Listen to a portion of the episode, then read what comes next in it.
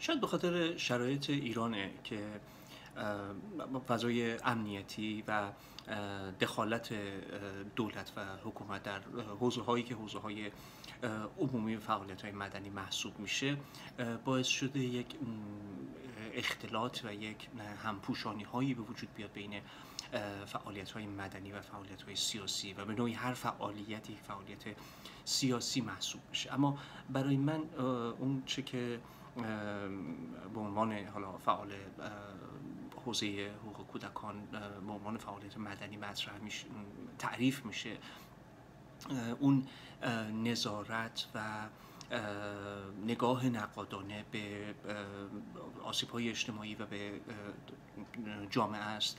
برای اینکه اطمینان حاصل بکنه در هر نظام سیاسی حالا در حوزه کار خودم حقوق کودکان لحاظ میشه. البته که یه بخشش برمیگرده به حوزه سیاست و بخش مربوط به قانون گذاری اجرای قوانین و اون چیزی که وظایف حاکمیتی است. اما فارغ از اون نگاه سیاسی به این موضوع مداخله در آسیب اجتماعی نگاه می‌کنم. زمانی که حالا هشت سال پیش فعالیتم رو به فعال حقوق کودکان شروع کردم. اون چیزی که بیشتر از همه اگر بتونم بگم به نوعی حالا اگر نگم دل سرد بلکه نگرانم می‌کرد اون فاصله ای بود که احساس می‌کردم بین فعالان مدنی خارج از ایران و داخل ایران وجود داره یا به وجود اومده. یه بخشیش دوباره همون نگاه امنیتی بود اون ترس ها نگرانی ها و فضایی که ایجاد شده بود. یه بخشیش هم اون تصوری بود که به نوعی باز حاکمیت تلاش کرده بود ایجاد بکنه و تا حدی حداقل با مشاهدات من موفق شده بود که برخی به فعالان خارج از ایران به عنوان کسانی که حالا احیانا درک دقیقی از شرایط ایران ندارن نگاه بکنن. حتی اگر مثل من کمتر از پنج سال بود که از ایران خارج شده بودن. دقیقا همین نقطه نقطه است که به نوعی امیدواری من و جنبه خوشنودی من از شرایط فعلی است به دلیل اینکه طی گذر این سالها هم از لحاظ ابزارهایی که ابزارهای ارتباطی مستقیم و غیر مستقیم ما فعالان با هم دیگه هست تغییرات خیلی اساسی ایجاد شده و همین که این نگاهه به مرور با تلاش فعالان خارج و داخل ایران تا حدودی تغییر کرده با وجود اینکه حاکمیت تلاش بیشتری هم کرده برای تداوم این فاصله.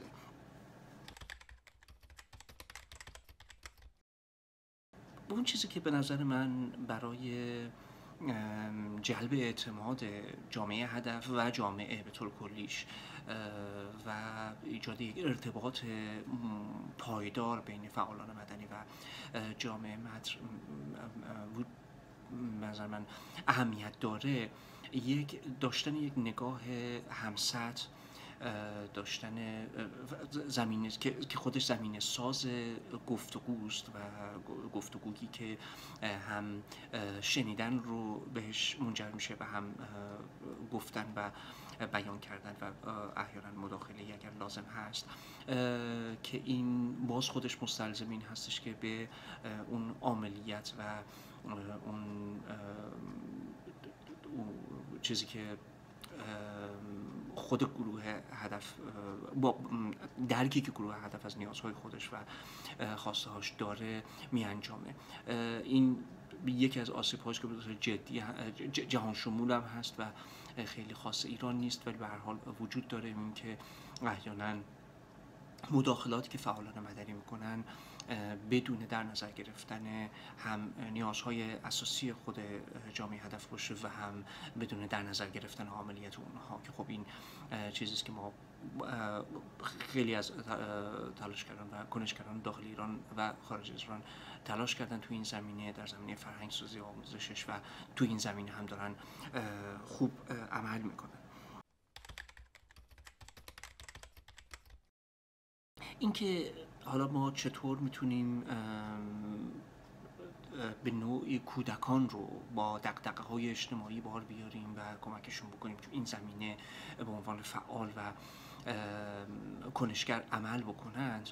در وهله اول به نظر من مستلزم این هستش که ما یاد یادآوری کنیم به خودمون که فعالیت مدنی کودکان و کنشگری اونها حق اونهاست. و وظیفه ماست که یک فضای امنی رو به وجود بیاریم و کمک بکنیم تا اونها در یک محیط امن و دوستدار کودک کنشگری بکنن. این خب به نظر من خب قدم اول هست. و بعد هم در نظر گرفتن این که توی این مسیر ما قرار اونها رو بشنویم و اونها قرار صدای خودشون باشند. به نوعی بعضا من می‌بینم اولا بعضی از فعالیت هایی که به عنوان کنشگری کودکان در ایران مطرح میشه به نوعی قرار دادن کودکان در موقعیت و در اون برنامه و هدفی است که بزرگسالان تعریف کردن. به درستی و غلطیش هم کاری نداریم. اما این اون چیزی نیست که پیماننامه حقوق کودک از ما می‌خواد و منطبق با حقوق و نیازهای کودکان است. خب این به نظر من برداشتن این قدم های اولیه به ما کمک می‌کنه. تا درک بهتری داشته باشیم. الان هم شاید این زمان که مصادف هست با زمانی که در سازمان ملل در باره تغییرات اقلیمی فعالیت های جدی داره صورت می‌گیره بحث های اساسی بین کشورها داره انجام میشه. از اون طرف هم کنشگرانی بیرون از این جلسات دارن راجع به این موضوع فعالیت می‌کنن و اطلاع رسانی می‌کنن. فعالیت نوجوانان رو در اروپا ببینیم و یادآوری بکنیم که اون چیزی که اونها دارن انجام میدن به نوعی در مسیر احقاق حق خودشون هست و ما این کمبود فرصت جدیش در ایران داریم. بخشش کاملا به خاطر اون فضای امنیتی است که حاکمیت ایجاد می‌کنه اما بخشش می‌تونه توسط ما با همراهی جامعه اطرافیان کودکان اتفاق بیفته.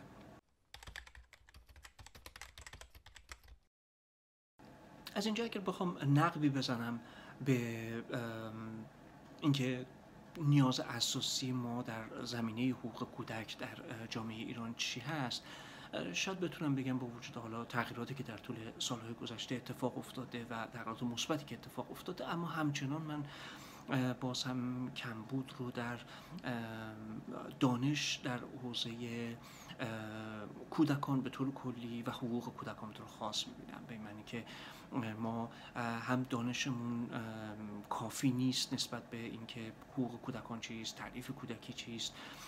در ارتباط با مسئله مثلا ورود کودکان به فعالیت های مدنی نمی‌دونم دادخواهی کودکان داره نیازهای خاص و غیره. چه اقداماتی نیاز هسته بکنیم؟ و از طرف دیگه بخشی از این دانش هم بروز نشده. مثلا ما آخرین تحولاتی که در این حوزه کودکان اتفاق افتاده از منظر نهادهایی که بتونن دانش خوبی رو منتقل بکنن. کمیته حقوق کودک سازمان ملل بوده که در رابطه با کودکان و فضای مجازی اطلاعات رو منتشر کرد. اما این این نوع اطلاعات یا با تاخیر به دست ما حالا فارسی زبانان با طور خاص ایرانیان می‌رسه یا بعضا بعضی از اینها ترجمه هاش وجود نداره و کسانی که در ایران یا در حوزه ایران فعالیت می‌کنن کمتر با این دانش ها آشنا هستند که خب ما در کنار اون خب دانش های جانبی فعالیت های مدنی تعاریفش و نوع اون فعالیت ها که خب با در نظر گرفتن اینکه ما نهاد حاکمیتی و اون نهادی که مسئولیت کلی رو بر عهده باید داشته باشه و بودجه های اساسی هم داره نه تنها کمکی نمی‌کنه که خلاف این جریان هم عمل می‌کنه یه مقدار کار مشکلتر هست اما به هر حال اونقدر که از دستمون برمیاد تو این مسیر شاید بتونیم خلاهایی رو شناسایی بکنیم و پر بکنیم. حالا اگر بخوام برسم به اینکه احیانا گروه هایی که در زمین های مختلف حقوق کودکان از جمله مثلا کودکان کار یا اوضاع دیگر آسیب های مرتبط با کودکان فعالیت می‌کنن چقدر این فعالیت ها فعالیت های دقیقی چقدر موثر و کمک کننده بوده؟ قطعا قضاوت کلی نمیشه کرد. اما من شاید بتونم فعالان این حوزه رو حوزه های مرتبط با کودکان رو به سه دسته کلی تقسیم بکنم.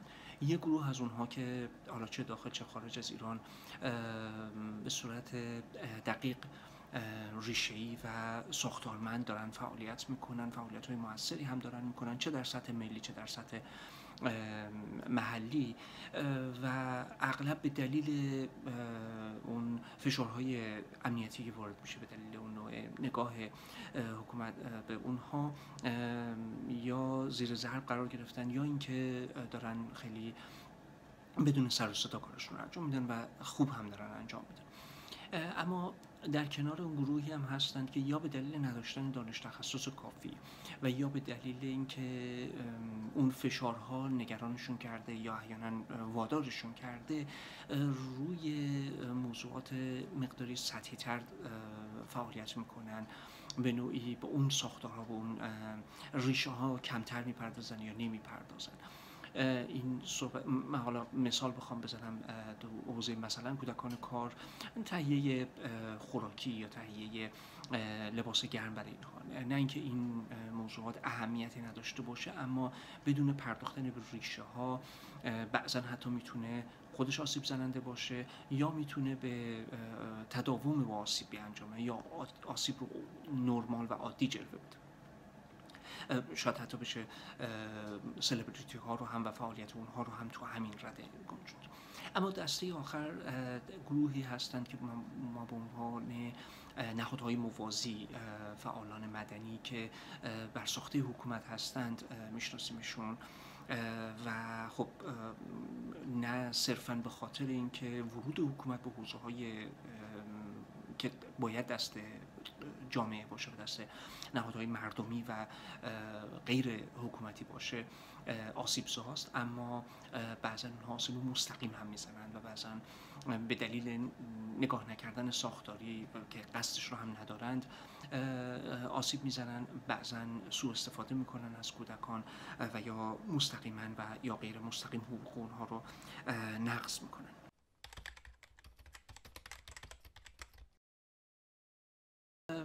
چیزی که حالا در مورد بخشی گروه کوچکی اما مهمی از این دسته هست گروهی است که همراه مادرشون داخل زندان ها هستند. بحث راجع به مسائل مرتبط با کودکانی که والد زندانی داشتن یا این تجربه رو در دوران کودکیشون داشتن. موضوع مفصلی است و نمی‌خوام وارد جزئیاتش بشم. اما پیرو صحبتم راجع به اینکه ما نیاز داریم تا خودمون رو به دانش و اطلاعات مرتبط با کودکان و کودکان که به خصوص با آسیب های جدی مواجه هستند یا آسیب پذیرتر هستند مجهز بکنیم. یه توضیحاتی رو میدم در با این کودکان. اول راجع به اون گروهی که گفتم تعدادشون کمتر هست اما بسیار اهمیت داره صحبت راجع بهشون. کودکانی که طبق قانون تا دو سال و متاسفانه در عمل خلاف قانون تا حدود چهار سال در زندان ها همراه مادرانشون میمونن.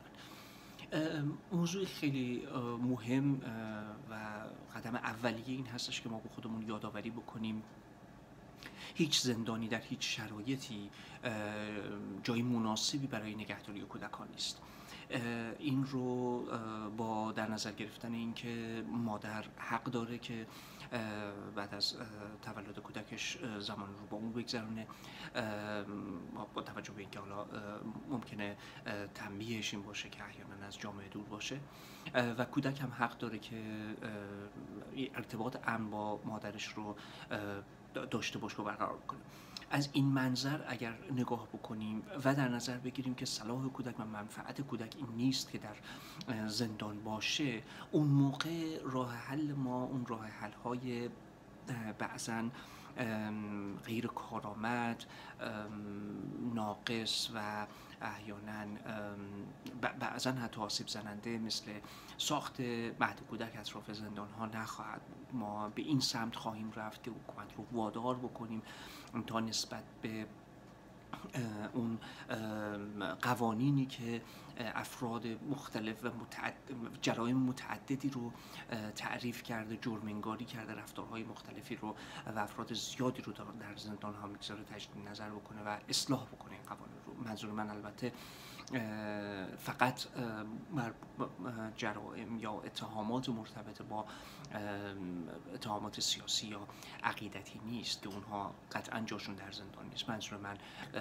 حوزه هاییست که بیشترین کودکان داخل زندان هم مربوط به این گروه میشه. حداقل الان من موارد رو سراغ ندارم که کمتر البته در بخش هایی مثل خوزستان ممکنه تعدادی باشن اما در اغلب موارد کسانی که کودکانشون داخل زندان ها هستند با جرایم مالی قتل یا جرایم مرتبط با مواد مخدر در زندان ها هستند بسیاری از این موارد می‌تونن تنبیه های جایگزین مانند خدمات اجتماعی رو متحمل بشن یا می‌تونن تنبیه مانند حبس خانگی رو تحمل بکنن که ارتباط کودک با مادر رو هم حفظ بشه کودک هم در زندان ها نباشه. در نظر بگیریم که شرایط زندان های ایران زندان های عادی هم نیستند خشونت سیستماتیک حاکم بر زندان ها خشونت جسمی خشونت جنسی آزار جنسی بعضا سوء استفاده از کودکان حتی در جابجایی مواد مخدری که در زندان ها استعمال میشه. و تنبیه هایی که خاص مادران هست حتی چه اونهایی که کودکان بیرون از زندان دارن حالا الان تمرکز روی کسانی که داخل زندان هستن که حتی آزار کودک برای تنبیه مادر. اینها مواردی است که گزارش شده و نمی‌تونیم به راحتی از کنارشون بگذاریم و نمی‌تونیم صرفا با احیانا دور کردن کودک در ساعتی از روز فکر کنیم که مسائل او رو حل کردیم. کودکان در سنی که در زندان ها هستن سنی که اشاره کردم نیازهای جدی آموزشی دارن. برای اینکه دارن آماده میشن برای اجتماعی تر شدن دارن آماده میشن از لحاظ جسمی از لحاظ روانی و از لحاظ فکری برای فرود به دوران مدرسه و تحصیلشون. کودکان در این سن مغزشون به خصوص گرچه در تمام دوران 18 سال تا 18 سال دوران کودکی و حتی بعد از اون در حال رشد هست. اما این دوره آسیب پذیری خیلی بیشتری داره و در, در اثر استراب و استرس هایی که در زندان ها هست می‌تونه به شکلی آسیب ببینه که نتونه جبران بشه و نتونه بعدا اون مراحل رشد رو که می‌خواد رو درست طی بکنه. اگر بخوایم بگیم که خب چه کمکی میشه به این کودکان کرد چون اشاره کردم کمک در راستای این هستش که ما بدونیم چه چیزی منفعت کودک رو تامین می‌کنه بدونیم شرایط فعلی منفعت او رو تامین نمی‌کنه شفافیت مطالبه بکنیم و از هر راهی که می‌شناسیم از نهادهای بین‌المللی تا فضاهای داخلی فشار بیاریم تا این کودکان و مادرانشون در محیط مناسب اونها که آموزش برای کودک برای مادر برای پرسنل زندان و تغذیه بهداشت و سلامت روان و جسم کودک تامین باشه نگهداری بشه